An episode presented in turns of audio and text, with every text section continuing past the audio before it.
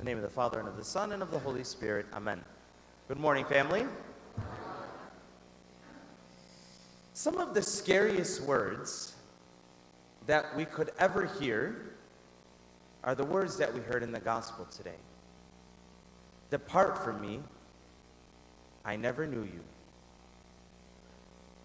Those are probably the scariest words we could ever hear.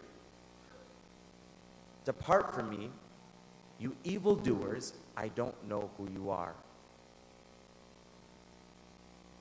Now, to avoid ever having to hear those words, we got to figure out why and to who does Jesus say these words. In the gospel today, Jesus says that anybody who does the will of my Father will go to heaven. And then he says to these people, Depart from me, I never knew you. And he says it to the people who actually were prophesying in Jesus' name, which means they were preaching and they were speaking on behalf of God. He says it to the people who were actually healing people, who were casting out demons in Jesus' name.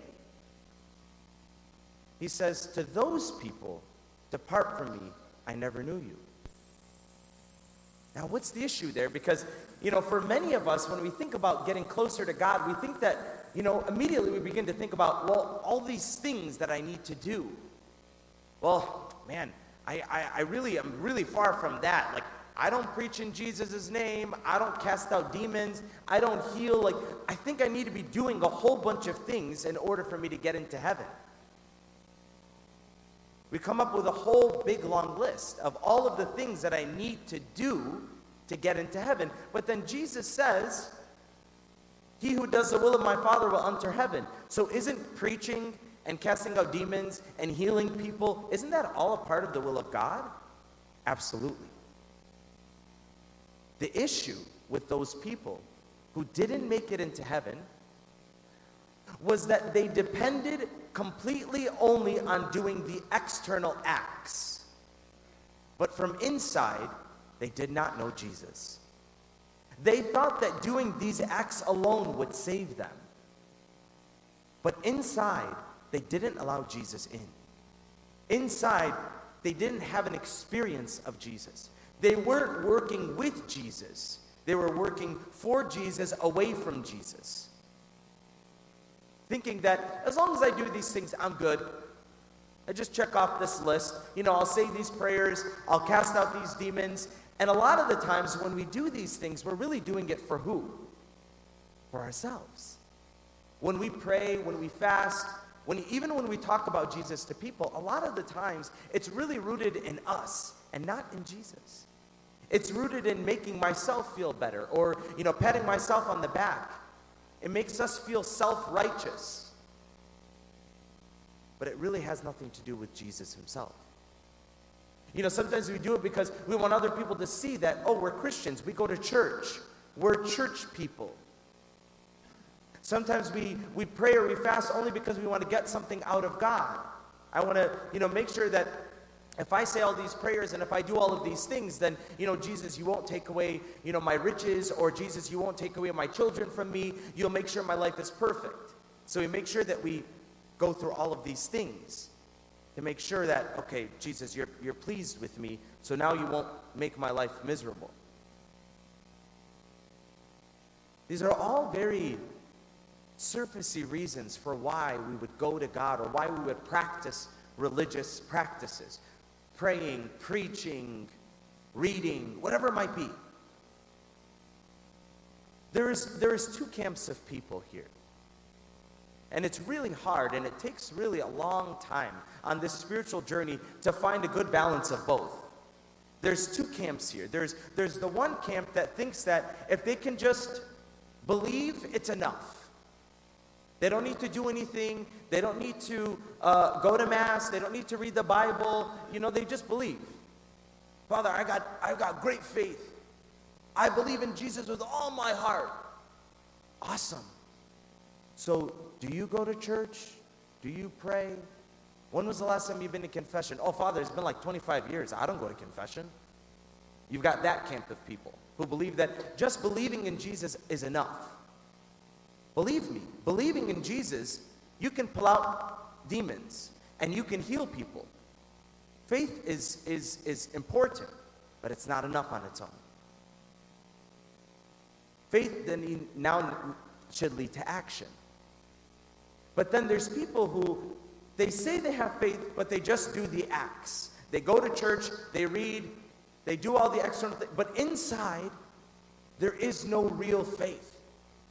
It's not alive, it's dead. You're just going through the motions. You've got these two camps of people, and what Jesus is asking for is we need both. I need to have faith that will move mountains, that will command demons to be gone, and that will heal people. But at the same time, my faith in Jesus and my knowledge of Jesus needs to be there. That word, know, I never knew you, to know. It actually, it, it's rooted in the same word that comes from the word of intimacy, to know someone intimately. If we do all of these things, if we have all this great faith, if I don't know Jesus, it doesn't get me anywhere. Because what Jesus wants is me. He wants my heart. He wants a relationship with me. He wants me to know Him and Him to know me. He wants me to be familiar with His voice. What does His voice sound like? Are you familiar with the voice of God? Do you know when God is speaking to you? Do you know what Jesus' heart looks like? What it sounds like? What it feels like? Do we know Jesus personally? You can know a lot about a person. I can, I can know a lot of facts about God and about our faith. I can know a lot of facts. I can memorize the whole entire catechism of the Catholic Church. And I can spit out all of these facts about God and about faith. But do I know Jesus personally? Am I safe to say, yeah, Jesus, I know you. I'm familiar with you, and you're familiar with me. That in my life, I can recognize Jesus in other people.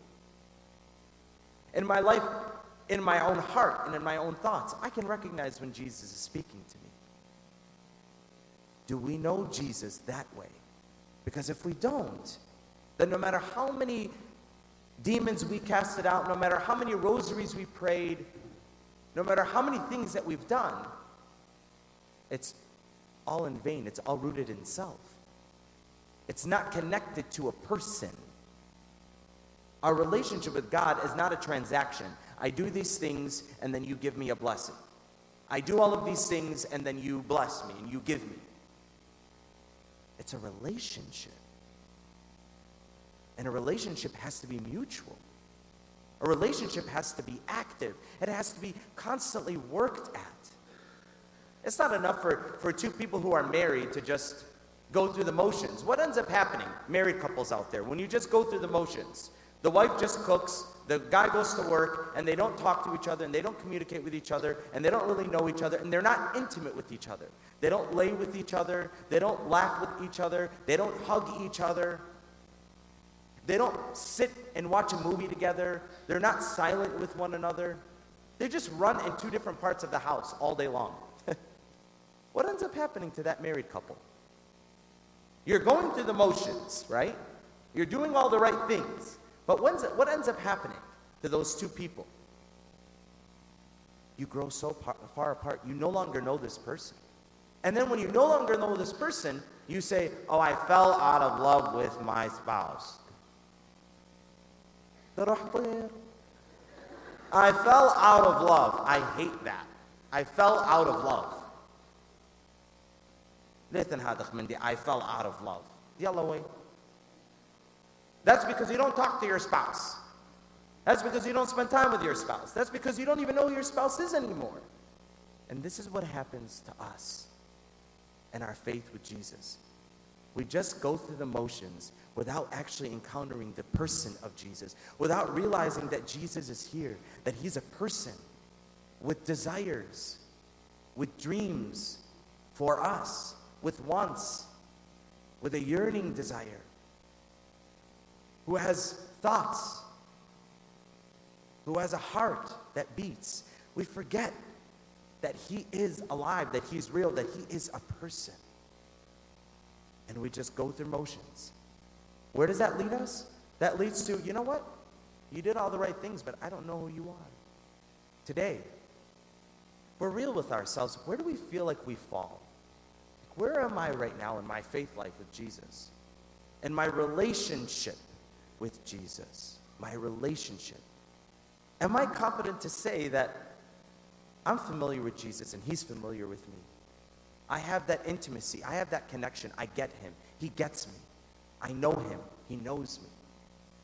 Or am I still just kind of on the level of going through the motions? The motions are good. Again, we need to pray. We need to fast. We need to read. We need to do all of these things. Absolutely. And many times we're not even doing those things.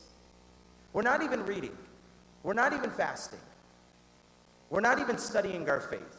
We're not even coming to Mass. Sometimes we're, we're not even doing that much. And then, we, and then we, we lie to ourselves, we make excuses for ourselves. Well, I have faith in Jesus. We need both. So, guys, the, um, the temptation during Lent is to just kind of go through the motions. Well, I can't eat meat. Um, I can't eat chocolate. I can't eat this. I can't eat that. And we stay there. And then we just feel miserable. Like Lent just gets harder and harder because you're like, gosh, I just keep saying no to myself, but we're not filling ourselves. We're not doing anything to meet Jesus personally, to encounter him. We're not taking that time to be alone with him. We're not taking that time to listen to him and him to listen to me. We're not intimate with him. Jesus wants intimacy. That's what he wants. So if my Lenten practices are not leading me to intimacy with Jesus, I'm not doing Lent correctly. So I can give you ways of being intimate with Jesus, but it's not enough to just do them. If I am not bringing my heart and my soul to Jesus, and if I'm not praying with all my heart, mind, and soul, again, I'm just going through the motions. Praying, fasting, reading, studying, all of those things are important. But am I being intimate? Am I being vulnerable with God? Am I being weak before God? Am I saying everything before God? Oh, Jesus already knows all of those things. He already knows what's in my heart. No. He does, but he wants to hear it.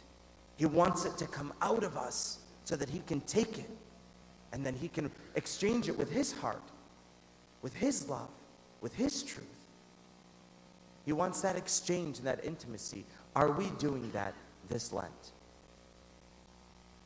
This Lent, be intimate with Jesus. Don't go through the motions. Give him your heart. And in giving your heart, oh my goodness, when we give our hearts to Jesus, we experience the heart of Jesus. He gives us his heart in return, and it is an incredible exchange. And then, by the end of Lent, we'll be new people. We'll be truly transformed, not just from the outside, but from the inside and will rise from our sin to be alive with the resurrected Jesus. Amen.